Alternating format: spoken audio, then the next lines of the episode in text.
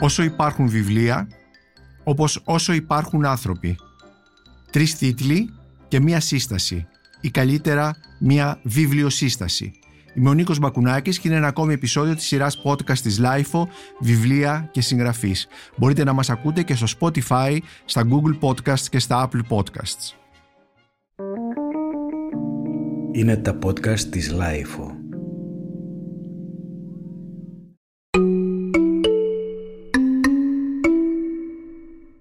«Οδοντόκρεμα με χλωροφύλλι». Είναι ο θρηλυκός πλέον τίτλος της συλλογής 11 διηγημάτων του Ηλία Χ. Παπαδημητρακόπουλου που επανεκδίδεται τώρα από τις εκδόσεις Κύχλη με σχέδια της Εύης Τσακνιά. Η συλλογή έχει πίσω της περίπου μισό αιώνα διαδρομής καθώς κυκλοφόρησε για πρώτη φορά το 1973 στις εκδόσεις Τραμ της Θεσσαλονίκης, δηλαδή στη σειρά βιβλίων του περιοδικού Τραμ, ένα όχημα το τραμ, ένα όχημα, ήταν ένα περιοδικό που είχε εκδοθεί μέσα στην δικτατορία στη Θεσσαλονίκη από μια ομάδα νέων, κυρίως ε, συγγραφέων και ποιητών, όπως ε, ο Πάνος Θεοδωρίδης, ο Δημήτρης Καλοκύρης, η Μάρο Καρδάκου και ο Μίμης Σουλιώτης. Το περιοδικό συνδύαζε υψηλή λογοτεχνική ποιότητα αλλά και αντιστασιακό πνεύμα που εκφραζόταν όμως μέσα από κείμενα και που ερχόταν σε πλήρη αντίθεση με την επικρατούσα αντίληψη για τα χρηστά ήθη της εποχής. Για παράδειγμα, οι Beatles ήταν κατά των χρηστών ηθών της εποχής. Οι Beatles μπορούσαν να διαφθείρουν. Σε αυτό το κλίμα εκδόθηκε η συλλογή του Ηλία Παπαδημητρακόπουλου ή καλύτερα η Ταχύ Παπαδημητρακόπουλου «Οδοντόκρεμα με χλωροφύλλι». Ο Παπαδημητρακόπουλος είναι από τους αγαπημένους μου συγγραφείς, είναι ένας συγγραφέας γλώσσας, αλλά και συγγραφέας ατμόσφαιρας. Η ατμόσφαιρα είναι βέβαια και θέμα γλώσσας. Μια ωραία κρουστή δημοτική στην οποία γράφει ο Γιώτα Χ. Παπαδημητρακόπουλος. Νομίζω ότι ο Παπαδημητρακόπουλος κατάγεται απευθείας από τον Παπαδιαμάντη. Είναι μια πεποίθηση που στηρίζεται στα δικά του κείμενα, στα πέντε κείμενά του για τον Παπαδιαμάντη, που συγκεντρώνονται στη συλλογή επιπτήλων άβρας νυχτερινής, δηλαδή πάνω στα πούπουλα μιας νυχτερινής άβρας. Το τελευταίο από τα κείμενα αυτά έχει τίτλο «Εγκόμιον του διηγηματογράφου».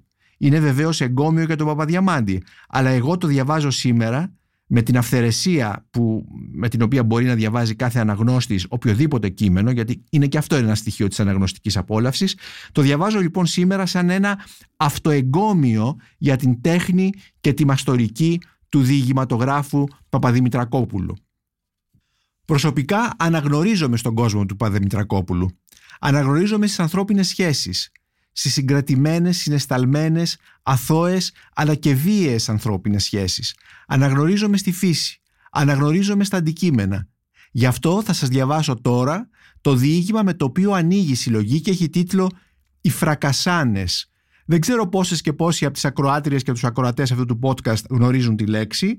Η φρακασάνα είναι ένα είδος μεγάλου, ασπρόφλουδου σίκου που στο διήγημα λειτουργεί ως ο απαγορευμένος καρπός, ως δόλωμα, ως άλοθη, ως ερωτική πρόσκληση αλλά και ερωτικό υπονοούμενο. Ακούστε το, το διαβάζω. Καθώς γύριζα από το σχολείο εκείνο το μεσημέρι, έπιασε ξαφνικά μια μπόρα και έγινα μουσκεμα. Φοβήθηκα να ακολουθήσω το συνηθισμένο μου δρόμο κάτω από τις μεγάλες πεύκες και έτσι πήρα τη γυμνή δημοσιά που καταλήγει στο χωριό. Στο χτήμα Έφτασα την ώρα που έβγαινε πάλι ο ήλιος και μπήκα μέσα σκαρφαλώνοντας πάνω από το μεγάλο πορτόνι με τις βρεγμένες ροδοδάφνες. Στο περιβόλι όλα ήταν γαλήνια, φρεσκοπλημένα και καταπράσινα. Οι αχλαδιές είχαν ακόμη μερικά άνθη. Στα φύλλα τους κρατούσαν χοντρές σταγόνες της βροχής που γυάλιζαν σαν χάντρες. Η τελευταία βροχή της χρονιάς, σκέφτηκα. Τότε είδα την Ελένη έβγαινε από τον κήπο κρατώντας στο χέρι ένα μεγάλο άσπρο τριαντάφυλλο. Ερχόταν προς το μέρος μου αργά. Ο ήλιος στεφάνωνε τα μαλλιά της, κάτω από τη μαύρη ποδιά της πρόβαλαν δυο ολοστρόγγυλα βυζιά. Γύρεψα μια πρόφαση να τα πιάσω. «Ελένη», της είπα, «γιατί δεν έρχεσαι να σου δίνω τριαντάφυλλα πίσω από εκείνη την πασκαλιά, ο πατέρας μου έχει φυτέψει μια τριανταφυλιά κατά κίτρινη». «Θέλω», μου λέει, «το τετράδιό σου της γεωλογίας. Θα σου το φέρω την Παρασκευή». Το πήρε και έφυγε λέγοντας Σε ευχαριστώ πολύ και την Παρασκευή μου το έφερε ο αδελφός της, ένας τσόγλανος, καμιά δωδεκαριά χρονών, ψηλότερος από μένα δυο κεφάλια, μαλλιαρός, με μια χοντρή, μονοκόμματη φωνή. Κάποιο μεσημέρι, Καθόμουν κάτω από ένα δέντρο και διάβαζα. Δίπλα μου είχα μια στάμνα με νερό. Έκανε ζέστη. Κάθε τόσο έπινα λίγο νερό και ύστερα κατάβρεχα τη γη. Το χώμα είχε σκάσει σε μεγάλα κομμάτια. Όταν το πότιζα θρηματιζόταν, αφήνοντας μια ευχάριστη βαριά μυρουδιά. Άκουσα βήματα στα χαλίκια και όταν σήκωσα το κεφάλι μου είδα να έρχεται η Ελένη, ντυμένη με ένα περίεργο φόρεμα γεμάτο πολύχρωμα λουλούδια. Θέλω πάλι εκείνο το τετράδιο της γεωλογίας, μου είπε και με κοίταξε με ένα απλανές χαμόγελο, ενώ ταυτόχρονα κουνιόταν πέρα δόθε και άπλωνε τα χέρια της να φτάσει ένα κλαδί του δέντρου. Δεν το έχω, της είπα. Θα μου το φέρει ο Τάκης το απόγευμα. Έλα να διαβάσουμε μαζί. Η Ελένη έπιασε το κλαδί, το άρπαξε με τα δυο της χέρια και έκανε μια μάλλον αδέξια έλξη, τεντώνοντας νοχελικά το κορμί της.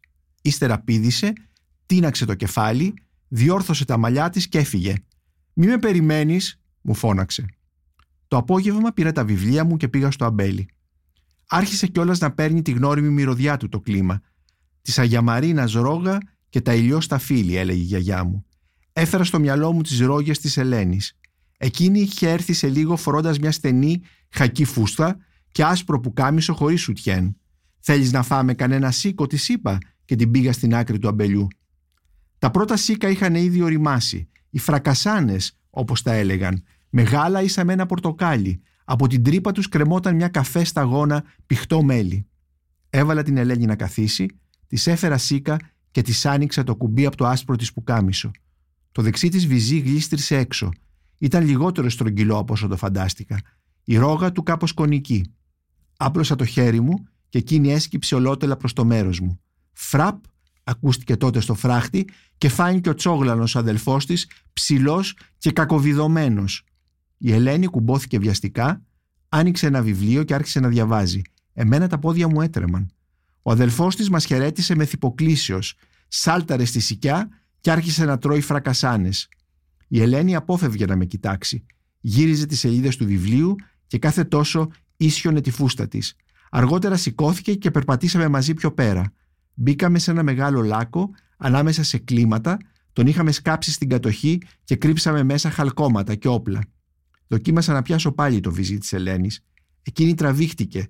Γιατί παρασύρεσαι, μου είπε. Μάζεψε τα βιβλία της, φώναξε τον αδελφό της και έφυγε. Εκείνος πήδησε αργά από το δέντρο, με παρατήρησε με βλέμμα κάπως μυστήριο και απομακρύνθηκε χωρίς να με χαιρετήσει, τρώγοντας φρακασάνες. Ήταν λοιπόν το διήγημα «Οι φρακασάνες» από τη συλλογή «Οδοντόκρεμα με χλωροφύλλη» του Ηλία Χ. Παπαδημητρακόπουλου που μόλις κυκλοφόρησε σε νέα έκδοση από τις εκδόσεις Κύχλη.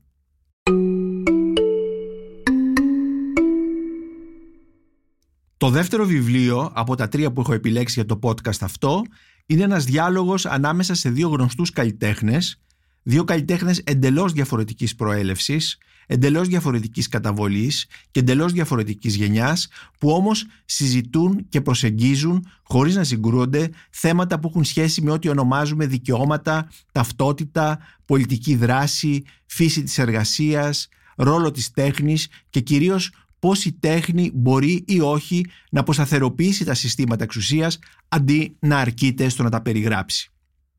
Σε αυτό λοιπόν το τραπέζι του διαλόγου από τη μία πλευρά κάθεται ο σκηνοθέτης Ken Loach και από την άλλη πλευρά κάθεται ο συγγραφέας Edouard Louis. Ο Ken Loach είναι ο γνωστός σε όλους μας Άγγλος σκηνοθέτης, ε, στρατευμένος θα λέγαμε με την παλιά έννοια της λέξης, στρατευμένος ε, στην αριστερά, στην ε, εργατική τάξη, με ταινίες που διακρίνονται σε διεθνή φεστιβάλ και έχουν θέμα τους την ανεργία, τον κοινωνικό αποκλεισμό και τη βία. Θυμίζω ε, στους ακροατές του podcast τις δύο ταινίες του που είχαν βραβευτεί με χρυσό φίνικα στις Κάνες. Η πρώτη το 2006 «Ο άνεμος χορεύει το κρυθάρι» και η τελευταία το 2016 εγώ, ο Ντάνιελ Μπλέικ για την οποία είχε γίνει και πάρα πολύ μεγάλη συζήτηση. Ο Κεν Λόουτς είναι ε, ένας ε, καλλιτέχνης, ένας σκηνοθέτης που είχε γεννηθεί το 1936, είναι επομένως σήμερα 85 ετών και αυτό η ηλικία και ε, το χάσμα εντός εισαγωγικών δεν τον εμποδίζει να συνομιλεί με έναν Γάλλο συγγραφέα, τον Εντουάρ Λουί, που έχει γεννηθεί το 1992, είναι δηλαδή μόλις 29 ετών. Θα μπορούσε δηλαδή να είναι ένας παππούς που συνομιλεί με τον εγγονό του. Ε, σε αυτή τη συνομιλία για την πολιτική και την τέχνη, ουσιαστικά ο ένας αναφέρεται στο έργο του άλλου. Ο ένας αναφέρεται στις ταινίες του άλλου, ο άλλος αναφέρεται στα βιβλία του άλλου, μέσα από τα οποία τεκμηριώνουν τις απόψεις τους.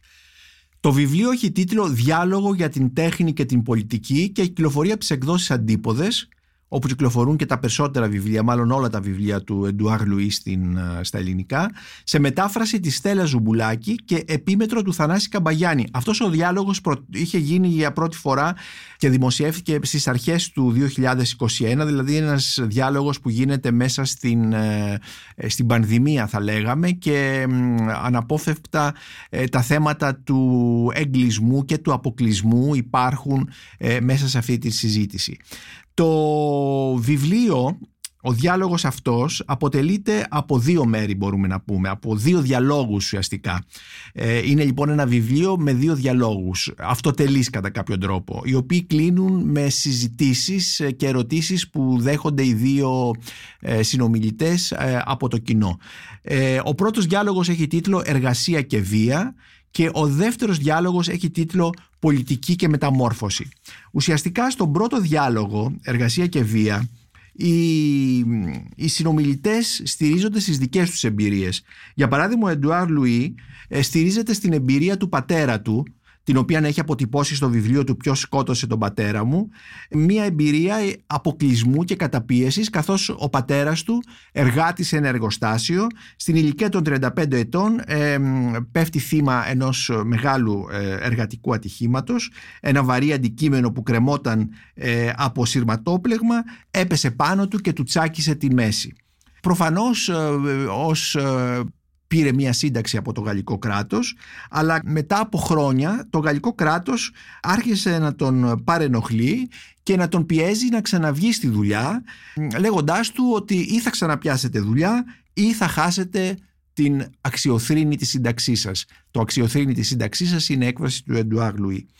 Ε, έτσι ο, ο Εντουάρ Λουί μέσα από αυτή την, ε, την εμπειρία του πατέρα του ο Εντουάρ Λουί του οποίου το επώνυμο είναι το πραγματικό του όνομα είναι Εντί Μπελγκέλ όπως είπαμε γεννήθηκε το 1992 ε, σε μια εργατική οικογένεια παιδί της εργατικής τάξης ε, και ταυτόχρονα ομοφιλόφιλος. Οπότε αυτά τα δύο στοιχεία δηλαδή και της κοινωνικής τάξης αλλά και της σεξουαλικότητάς του ήταν δύο στοιχεία αν θέλετε που καθόρισαν ε, και την, ε, την, ε, την, την, πολιτική του ορίμανση αλλά και τη συγγραφική του ορίμανση και αυτές οι δύο, αυτά τα δύο στοιχεία, τα βασικά στοιχεία της ζωής του είναι και τα θέματα στα περισσότερα βιβλία του τα οποία έχουν αγαπηθεί και έχουν μεταφραστεί σε πάρα πολλές γλώσσες σε όλο τον κόσμο.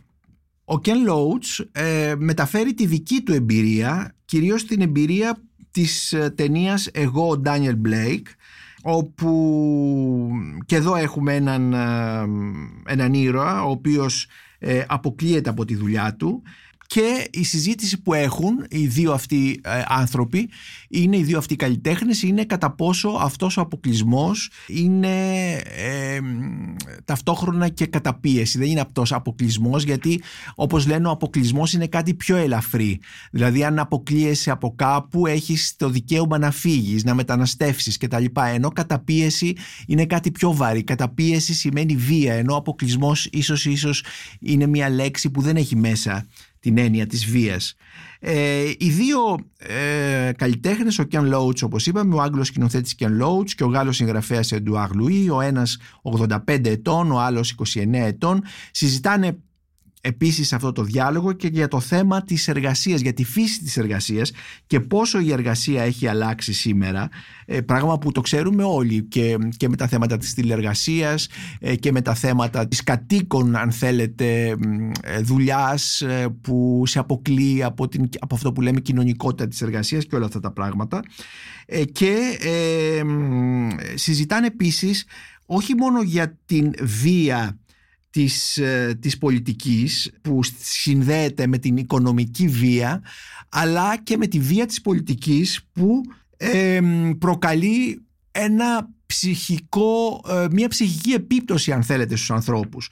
Και εδώ ο Εντουάρ Λουί αναφέρεται στο, στο δικό του παράδειγμα για αυτή τη διπλή βία της πολιτικής, δηλαδή και την οικονομική βία και την ψυχική βία και μας λέει ότι αν για παράδειγμα ο πατέρας του δεν βρισκόταν σε αυτή την επισφαλή θέση, δεν είχε βιώσει τόσο αντίξωες οικονομικές συνθήκες, μήπως είχε δείξει μεγαλύτερη κατανόηση απέναντι σε αυτόν τον ίδιο που ο πατέρας του τον έβλεπε σαν ανώμαλο ε, εντός εισαγωγικών η λέξη που χρησιμοποιεί ο ίδιος.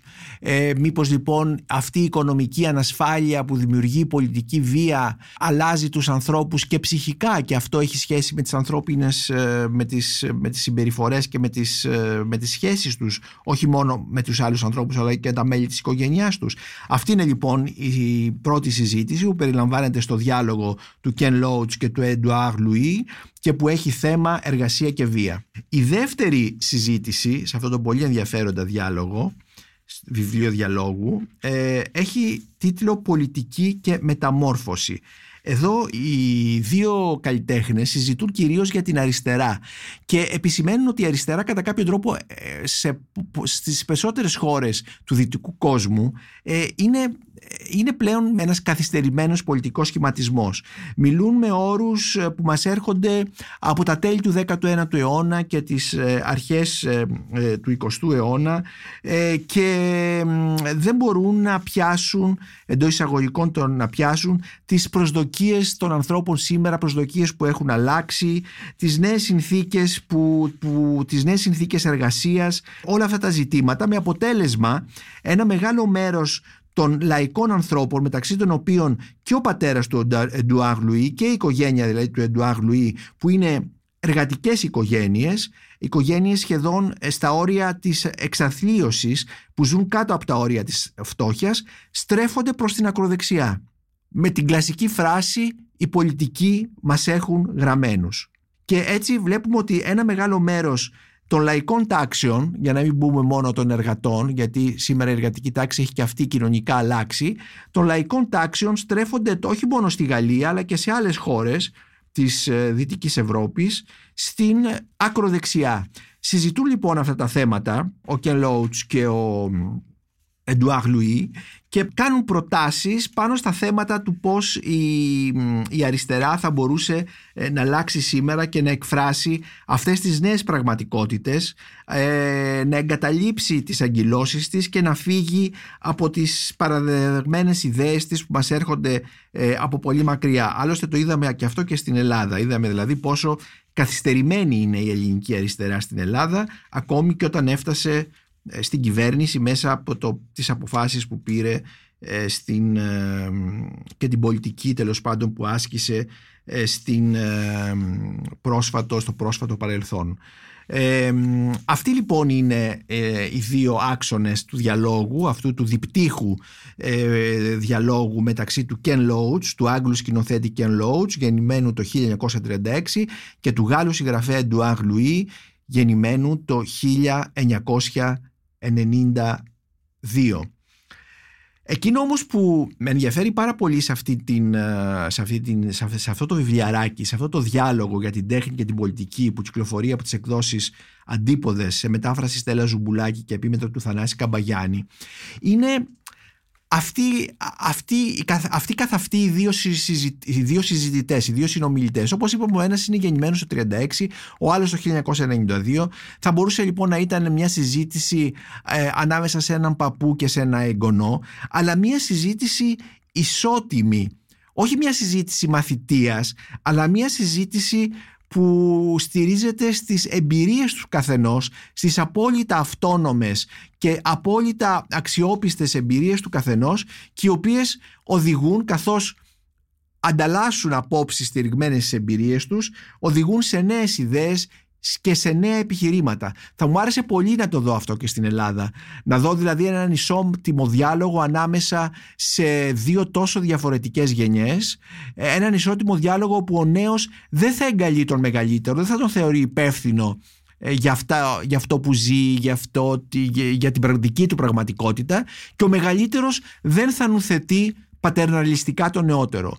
Είναι πάρα πολύ δύσκολο να γίνει αυτό, αλλά νομίζω ότι το έχουμε ανάγκη, γιατί ε, ακόμη στην κοινωνία μας, η ελληνική κοινωνία είναι μια πατερναλιστική κοινωνία. Το έχουμε δει αυτό σε διάφορες εκδηλώσεις. Θυμάμαι για παράδειγμα την περίφημη ε, Βουλή των Νέων, όπου μαθητές παίζαν το ρόλο των μεγάλων και ε, ε, αντί να, να παρουσιάζουν τις δικές τους φρέσκες ιδέες και εμπειρίες κτλ. Και, και να προσπαθήσουν να συνομιλήσουν με τους μεγαλύτερους πολύ περισσότερο αν αυτοί νομοθετούν όπως είναι οι βουλευτές και τα μέλη μιας ενός νομοθετικού σώματος. Θα ήθελα λοιπόν να δούμε και στην Ελλάδα ένα τέτοιο διάλογο σαν αυτόν που κάνει ο Κεν Λόουτς και ο Εντουάρ Λουί σε αυτό το βιβλίο ε, διαλόγου για την πολιτική, την εργασία, την αριστερά αλλά και την τέχνη.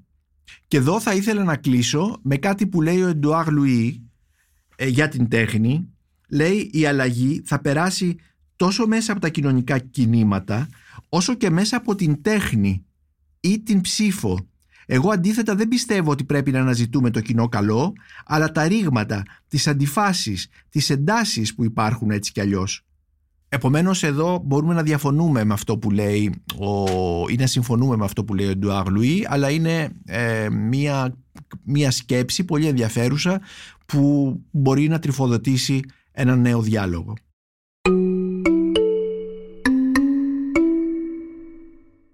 Το τρίτο βιβλίο που διάλεξα για αυτό το podcast ε, είναι γραμμένο από έναν πολύ γνωστό Έλληνα συγγραφέα, ε, από τους μεγαλύτερους Έλληνες συγγραφείς του 20ου αιώνα και από τους πιο μεταφρασμένους στο εξωτερικό, μαζί με τον Νίκο Καζαντζάκη, είναι ο Βασίλης Βασιλικός. Και το βιβλίο του έχει τίτλο «Diva», το χρονικό μιας μαρτυρίας που δεν γράφτηκε και μόλις κυκλοφόρησε από τις εκδόσεις Άγρα. Θα έλεγα ότι είναι μια μεγάλη νουβέλα περισσότερο, με στοιχεία όμως δημοσιογραφικού ρεπορτάζ, γραμμένο δηλαδή στον, στο, σε ύφος και σε στυλ το οποίο χαρακτηρίζει πολλά από τα βιβλία του Βασίλη Βασιλικού. Ε, όπως είπαμε είναι, έχει στοιχεία μυθοπλασίας αλλά και στοιχεία ε, πραγματικότητας.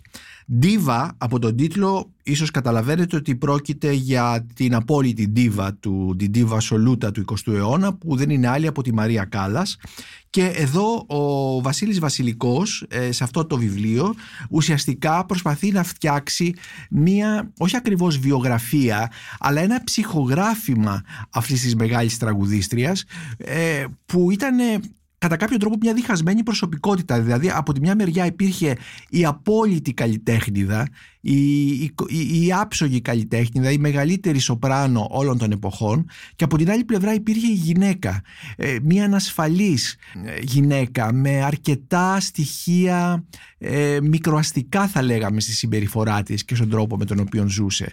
Παρόλο που η δημόσια εικόνα της είχε όλο αυτό το γκλάμορ, όλη αυτή τη λάμψη, όλο αυτό το χρυσό, το κόκκινο που χαρακτηρίζει τον κόσμο της όπερας. Ο ήρωας εδώ του βιβλίου, που δεν είναι άλλος από τον ίδιο τον συγγραφέα, καλείται από μια φίλη της Ντίβας, ε, που στο βιβλίο ονομάζεται Ζωή και που καταλαβαίνουμε ότι πρόκειται για την ε, μεγάλη πιανίστρια και φίλη της Μαρίας Κάλλας Βάσο Δεβετζή ε, καλείται λοιπόν από την ζωή, από την ε, πιανίστρια στο σπίτι της για να του δείξει τα αρχεία που έχει και αφορούν την Ντίβα, αφορούν τη Μαρία Κάλλας, τη μεγάλη φίλη όπως λέει ε, και να του αποκαλύψει ότι θέλει να γράψει ένα βιβλίο και να του ζητήσει να την βοηθήσει να γράψει αυτό το βιβλίο. Έτσι πηγαίνοντας συνεχώς στο σπίτι της σχεδόν κάθε μέρα ο συγγραφέας μπαίνει μέσα στον κόσμο αυτής της μεγάλης ντίβας, αυτής της μεγάλης καλλιτέχνηδας ε, μέσα από ε, έγγραφα, μέσα από επιστολές και τα λοιπά, από αντικείμενα που βρίσκει στο σπίτι της, ε, της μεγάλης της φίλης, της, της ζωής και προσπαθούν λοιπόν να γράψουν αυτό το βιβλίο. Η ζωή να του το υπαγορεύει και ο ήρωας, ο συγγραφέας να το καταγράφει και να το λουστράρει θα λέγαμε, να το, να, το, να το κάνει να διαβάζεται. Έτσι λοιπόν μέσα από αυτή τη σχέση ο Βασίλης Βασιλικός παρουσιάζει εδώ τον κρυφό κόσμο θα λέγαμε της Μαρίας Κάλλας, την, ε, τις αδυναμίες της και, την, ε, και μια καθημερινότητα η οποία έχει, ε, έχει κάτι το τραγικό, έχει κάτι το... ναι, είναι μια σαν μια ηρωίδα τραγωδίας η Μαρία Κάλλας αυτό το βιβλίο του, του Βασίλη Βασιλικού η ζωή της ε, περνάει μέσα θα λέγαμε από τέσσερις κατά κάποιο τρόπο πράξεις. Είναι, στην πρώτη πράξη είναι η Ελλάδα, η κατοχή όπου η Μαρία Κάλλας μεγαλώνει και σπουδάζει, ε, είναι η πείνα, ε, η δεύτερη πράξη είναι η Αμερική, όταν φεύγει δηλαδή από την Ελλάδα και πηγαίνει στην Αμερική. Ε, όπως ξέρουμε η Μαρία Κάλλας είχε γεννηθεί στη, στη Νέα Υόρκη το 1923, ο πατέρας της είχε μεταναστεύσει εκεί, ήταν φαρμακοποιός από ένα χωριό της ε, Μεσσηνίας. Παρακολουθούμε λοιπόν στη δεύτερη πράξη τις δυσκολίες εκκίνησής της ε, στη Νέα Υόρκη, στη συνέχεια μια πρόσκληση για την Ιταλία και ε, τη γνωριμία της με τον Μπενεγκίνη που ο Βασίλης Βασιλικός τον αποκαλεί πάρα πολύ ωραία μέσα σε αυτό το βιβλίο ως φαμπρικάντη γιατί ήταν ένας μικρός βιομήχανος κατά κάποιο τρόπο. Ήταν όμως ένας ε, πάρα πολύ σκληρός άνθρωπος που μπορούμε να πούμε ότι εκμεταλλεύτηκε την Μαρία Κάλλας γιατί ε, ουσιαστικά αυτός υπέγραφε τα συμβόλαια πολλές φορές πλαστογραφώντας ε, την, ε, την υπογραφή της Μαρίας Κάλλας ήταν ο μάνατζέρ της, ήταν το απόλυτο αφεντικό και ουσιαστικά ε, ο άνθρωπος που ακόμη και με το, μετά το θάνατό της τη λαιλάτισε και θα δούμε πώς έγινε αυτή η λαιλασία. Η λαιλασία έγινε η Μαρία Κάλλας σε κάποια στιγμή της ζωής της ενώ ήταν παντρεμένη με τον Μενεγκίνη έκανε ένα είδος διαθήκης μετά δεν πρόλαβε να αλλάξει αυτή τη διαθήκη και όταν πέθανε ε, με βάση αυτή τη διαθήκη ο Μενεγκίνης έπρατε και κληρονόμοι του τα δικαιώματα και πήραν όλα τα αντικείμενα και έργα τέχνης και τα λοιπά που υπήρχαν στο σπίτι της Μαρίας Κάλλας στην λεωφόρο Ζωζ Μαντέλ του Παρισιού. Στην τρίτη πράξη έχουμε την, ε, τις σχέσεις της με τον εφοπλιστή που δεν είναι άλλος από τον ε, Ωνάση το ξύπνημα των αισθήσεων των, της, και, και της σεξουαλικότητας και βεβαίως ε, την ε, αρχή της πτώσης της, της φωνητικής της πτώσης και γενικότερα ε, της πτώσης της καλλιτεχνικής της πτώσης. Και στην τέταρτη πράξη έχουμε ε, το, το ξεπούλημα, ε, δηλαδή με την κυριολεξία δηλαδή της λέξης, καθώς πάρα πολλά αντικείμενα μετά το θάνατο της Μαρίας Κάλλας, πάρα πολλά αντικείμενά της βγήκαν σε δημοπρασίες. Ο Βασιλικός αναφέρεται σε στοιχεία της ζωής της Κάλλας που οι περισσότεροι δεν τα ξέρουμε. Για παράδειγμα ότι ο Νάσης την είχε πρικοδοτήσει με το 51% ενός πλοίου για να την εξασφαλίσει κατά κάποιο τρόπο μετά την βίαιη εγκατάλειψή της για να παντρευτεί την, τη διασημότερη τότε χείρα ε, της ε, εποχής, την, την Τζάκι Κέννεντι, την Τζάκι Κέννεντι ονάσει κατόπιν, αλλά η Μαρία Κάλλας ούτε μπορούσε να διαχειριστεί, ούτε ήξερε από επιχειρηματικά και παρόλο που είχε το 51% ενός πλοίου, μετά το θάνατο του Ωνάση ε, και αυτό κατά κάποιο τρόπο λαιλατήθηκε. Όπως λαιλατήθηκε και το σπίτι της, ουσιαστικά έμεινε άστεγη μετά το θάνατο του Ωνάση η Μαρία Κάλλας, γιατί αυτό το σπίτι προκειμένου της Ζωζ Μαντέλ, το οποίο, της, ε, της λεωφόρου Ζωζ Μαντέλ, το οποίο ήταν ένα πολύ τελές σπίτι, ε, σε μια μεγαλοαστική λεωφόρο του Παρισιού ε, προκειμένου να μην πληρώνει φορολογία το είχαν γράψει σε, κάποιες, ε, σε κάποια από τις εταιρείες. έτσι όταν πέθανε ο Νάσης το σπίτι αυτό χάθηκε μέσα ήταν κάτι σαν αυθαίρετο μπορούμε να πούμε και από στιγμή σε στιγμή θα μπορούσε να γίνει έξωση ε, της μεγάλης δίβας από το σπίτι αυτό. Τέτοιες λοιπόν λεπτομέρειες υπάρχουν σε αυτό το βιβλίο. Ουσιαστικά γι' αυτό είπα ότι η Μαρία Κάλλα σε αυτό το βιβλίο του, Βασίλη Βασιλικού που παρουσιάζεται ως μια τραγική ηρωίδα. Ε, θα ήθελα να διαβάσω ένα μικρό απόσπασμα ε, που έχει σχέση με το πώς διαμοιράστηκαν τα ημάτια της μεγάλης τραγουδίστριας της όπερας ε, μετά το θάνατό της πώς δηλαδή έφτασαν στο σπίτι της ε, στην Ζωζ Μαντέλ ο σύζυγός της, ο Μενεγκίνη ο πρώτος σύζυγός της, ο Μενεγκίνη και ε, η αδελφή της, η Τζάκη ε, Καλογεροπούλου ε, και διαβάζω ακριβώς ε, πώς περιγράφει ο, ο Βασιλικός αυτή τη λαιλασία. Η αδελφή αφαιρέθηκε μπροστά σε ένα πλαστικό σακούλι με πολύχρωμα πομπών του μακιγιάζ και βάλθηκε να τα ξεχωρίζει κατά χρώματα, τα ροζ με τα ροζ, τα μπλε με τα μπλε.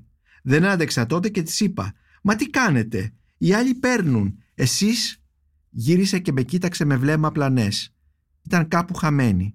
Ίσως ένα παιδικό παιχνίδι όταν μοίραζαν με την αδελφή της τα γραμματόσημα. Την ίδια στιγμή ο, ο, ο Μενεγκίνη, ο Φαμπρικάντης όπως τον λέει ο Βασίλης Βασιλικός με μεγάλο συνεργείο μαζεύουν πίνακες, μαζεύουν κρίσταλα, μαζεύουν ασημικά, μαζεύουν κοσμήματα κτλ. Ε, ενώ οι αδελφοί ε, μένει πάνω στα πομπόν του μακιγιάζ είναι κάπως συμβολικό αυτό το πράγμα και χαρακτηρίζει τις σχέσεις δεν ήταν ποτέ καλές οι σχέσεις της Μαρίας Καλογεροπούλου της Μαρίας Κάλλας δηλαδή με την αδερφή της όπως δεν ήταν καλές οι σχέσεις της και με την μητέρα της καθώς πίστευε ότι και οι δύο θέλησαν να την εκμεταλλευτούν. Ντίβα λοιπόν του Βασίλη Βασιλικού το χρονικό μιας μαρτυρίας που δεν γράφτηκε στις εκδόσεις Άγρα ένα μια μεγάλη νουβέλα που κινείται πάρα πολύ ωραία στα όρια της μυθοπλασίας και της πραγματικότητας.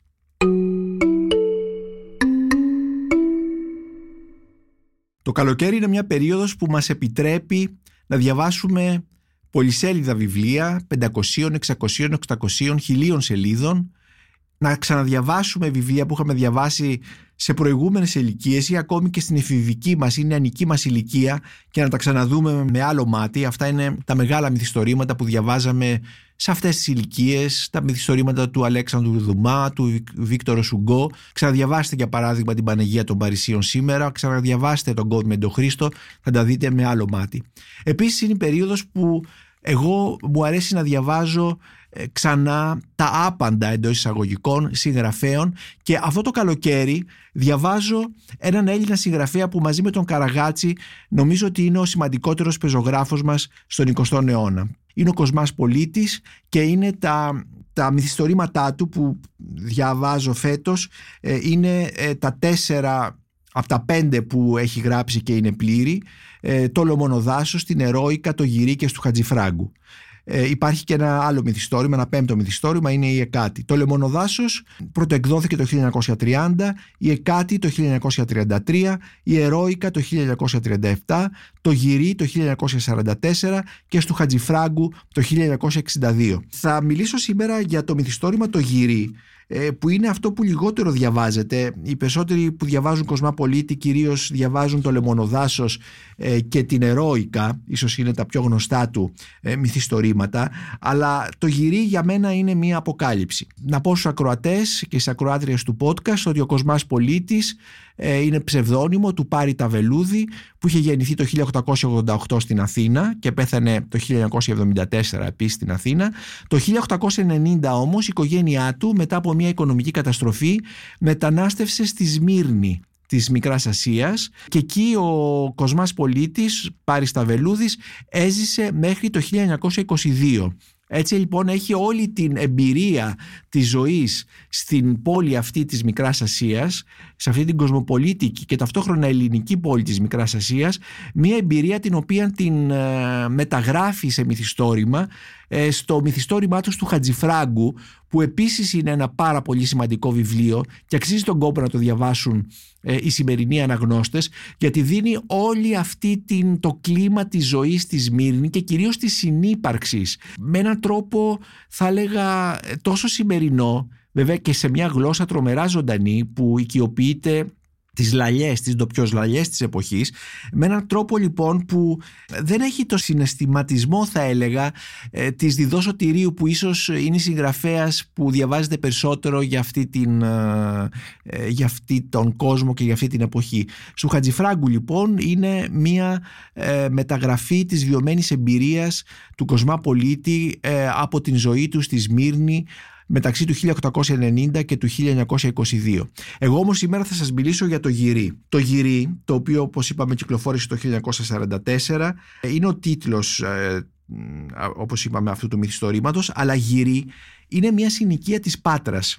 Είναι μια συνοικία της Πάτρας ε, η οποία βρίσκεται κατά κάποιο τρόπο στο όριο θα λέγαμε της πόλης, είναι μεταξύ της πόλης και της... Ε, όχι τόσο του αγροτικού χώρου αλλά της πόλης και της βιομηχανικής περιοχής εκεί που ήταν τα εργοστάσια, τα μεγάλα εργοστάσια της Πάτρας, τα μεγάλα εργοστάσια του Μεσοπολέμου όπως ήταν, ε, που αναπτύχθηκαν στο Μεσοπόλεμο και που εξακολουθούσε να ήταν ε, μια εργοστασιακή περιοχή και μετά τον πόλεμο σχετικά μέχρι πρόσφατα, μέχρι τη λεγόμενη αποβιομηχάνηση της Πάτρας, τα, τα εργοστάσια του Λαδόπουλου, της Πυραϊκής Πατραϊκής κτλ. Το γυρί λοιπόν είναι αυτή η συνοικία που υπάρχει στο όριο της πόλης, στο δυτικό λοιπόν άκρο της πόλης. Ε, είναι μια περιοχή που σημαδεύεται, ε, κυριαρχείται από ένα τεράστιο κτίριο που είναι ένα ορφανοτροφείο και που κατά κάποιο τρόπο είναι ένας περίκλειστος χώρος ε, με όπου τα ορφανάζουν τις δικές τους ζωές, δεν έρχονται σε επαφή με την συνοικία. Όταν έρχονται σε επαφή κάτι δημιουργείται, συμβαίνουν ανατροπές. Ε, σε, αυτή, λοιπόν, την, σε, αυτό, λοιπόν, το, σε αυτή λοιπόν την περιοχή των ορίων ο Κοσμάς Πολίτης τοποθετεί το μυθιστόρημά του το γυρί. Είναι τόσο ωραία παρουσιασμένη αυτή η, η μιαστική θα λέγαμε ή η οριακή αστική περιοχή, γιατί η Πάτρα μην ξεχνάμε ότι ήταν μια, ε, ένας από τους μεγαλύτερους αστικούς θυλάκους ε, της χώρας μας από τον 19ο αιώνα. Ε, μέσα λοιπόν σε αυτή την περιοχή εκείνο που έχει σημασία είναι ότι ο Κοσμάς Πολιτής δεν κάνει μια ηθογραφία αλλά ουσιαστικά με ένα πάρα πολύ μοντέρνο τρόπο παρουσιάζει τις ζωές των ανθρώπων που κινούνται πάνω σε ένα όριο, που σχηνοβατούν πάνω σε ένα τεντωμένο σκηνή και που μπορεί από τη μια στιγμή στην άλλη να βρεθούν από τη μια πλευρά ή από την, ε, από την άλλη πλευρά, να βρεθούν στο περιθώριο χωρίς να το καταλάβουν όχι στο περιθώριο με την έννοια του περιθωριακού που μπορεί να είναι και μια επιλογή του καθενός μας να ζει στο περιθώριο αλλά στο περιθώριο που είναι ο κοινωνικός αποκλεισμός, που είναι η βία, που είναι ο πόνος που είναι όλα αυτά τα πράγματα. Αυτή λοιπόν την σχηνοβασία ε, των ανθρώπων το περπάτημα πάνω σε αυτή το, το λεπτό σκηνή παρουσιάζει ο Κοσμάς Πολίτης σε, αυτή την, σε αυτό το μυθιστόρημα, το γυρί που το συστήνω ε, ανεπιφύλακτα θα είναι μια αποκάλυψη για όσους ε, το διαβάσετε το φετινό καλοκαίρι. Ο Κοσμάς Πολίτης είχε την εμπειρία της Πάτρας. Ο Κοσμάς Πολίτης ε, δούλεψε μέχρι και τον, μέχρι και τον πόλεμο ως ανώτατος, ε, ως ανώτατος τέλεχος τραπεζών και το 1934 μετατέθηκε στην Πάτρα ως διοικητής, ως διευθυντής του υποκατοστήματος της Ιωνικής Τράπεζας. Επομένως είχε την εμπειρία της πόλης αυτής, όπως είχε και την εμπειρία της Μύρνης και στο μυθιστόρημα λοιπόν το γύρι μας δίνει όλη, μεταγράφει όλη αυτή την εμπειρία του ε, σε, ένα, σε μια ανθρώπινη, είναι μια ανθρώπινη κομμωδία με την κομμεντή uh, όπως θα έλεγε ο Μπαλζάκ με αυτή την έννοια το λέω που νομίζω θα μας συγκινήσει πάρα πολύ και θα μας δείξει πόσο εύθραυστες είναι οι ζωές των ανθρώπων και πόσο εύκολα μπορούν να βρεθούν από τη μία υπό την άλλη πλευρά του σκηνιού αυτού για το οποίο μιλήσαμε.